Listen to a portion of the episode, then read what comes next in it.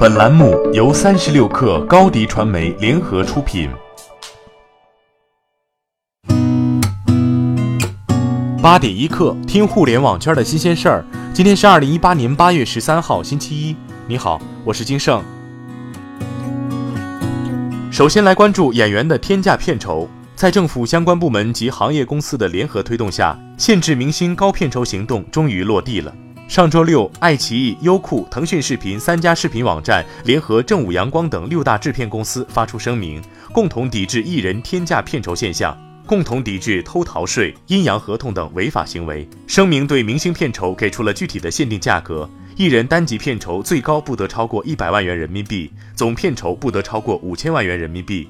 昨天，首都广播电视节目制作协会与横店影视产业协会相继发布倡议书，号召全行业一同遏制天价片酬、阴阳合同和防止偷逃税等问题。微信近日宣布，小程序后台数据分析及插件功能升级，开发者可查看已添加我的小程序的用户数。此外，今年八月一号至十二月三十一号期间，小程序流量主的广告收入分成比例优化上调。单日广告流水十至一百万区间的部分，开发者可获得的分成由原来流水的百分之三十上调到百分之五十。优质小程序流量主可获得更高收益。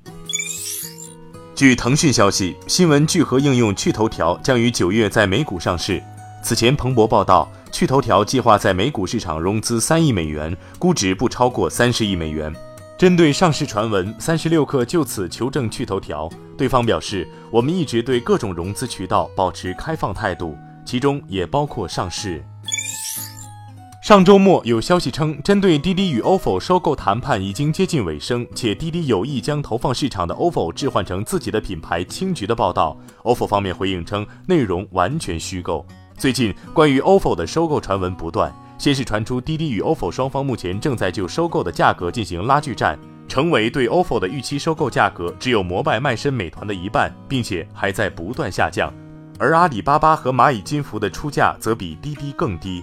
后又传出滴滴与蚂蚁金服将联合出资收购，报道还称，目前滴滴和蚂蚁金服已经与 ofo 签署了框架协议。有媒体最近报道称，蔚来汽车将于今年九月在美提交 IPO 招股书，最快将于今年底到明年一季度在纽交所上市。蔚来方面希望通过 IPO 募集超二十亿美元的资金，最终市值或将高达三百七十亿美元。对此，蔚来汽车方面的回应是不予置评。事实上，蔚来汽车 IPO 的许多传闻并非毫无理由。成立时间只有短短四年，蔚来汽车的募集资金已超过一百五十亿元。但即便如此，蔚来亏损仍然超五十亿元。与日俱增的资金短缺与竞争焦虑，让业内认为蔚来似乎只有通过 IPO 的方式才能缓解资金困境。这也使得蔚来赴美上市备受关注。新东方教育产业基金上周成立，首期募资十五亿人民币。新东方教育产业文化基金 LP 为中信信托、工商银行、张家港政府引导基金，此外还有前程无忧、尚德机构等企业。新东方教育产业基金将投资早期成长型教育企业。九月份，新东方还将启动教育文化产业美元基金。在最新发布的年终经济展望报告中，高盛旗下投资策略团队表示。今年前七个月，比特币的价格已出现幅度高达百分之四十五的下跌。加密货币既不是交换媒介，也不是衡量单位，也没有存储价值，因此加密货币未来价格还会下跌，但不会对金融资产产生负面影响。新鲜资讯不遗漏，再来快速浏览一组最新消息。永安行限售股大幅解禁，占公司总股本百分之三十九点零九。虎牙二次元月活用户超一千万，全平台占比为百分之十。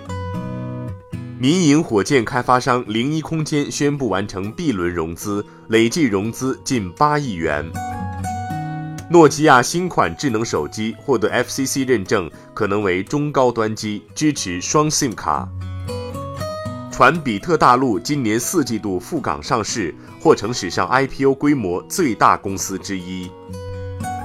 三星电子建立自动驾驶部门，压住汽车产业。软银无意参与特斯拉私有化。好，今天咱们就先聊到这儿，更多精彩内容就在三十六课 App 音频频道。责编：彦东，我是金盛，八点一刻，咱们明天见。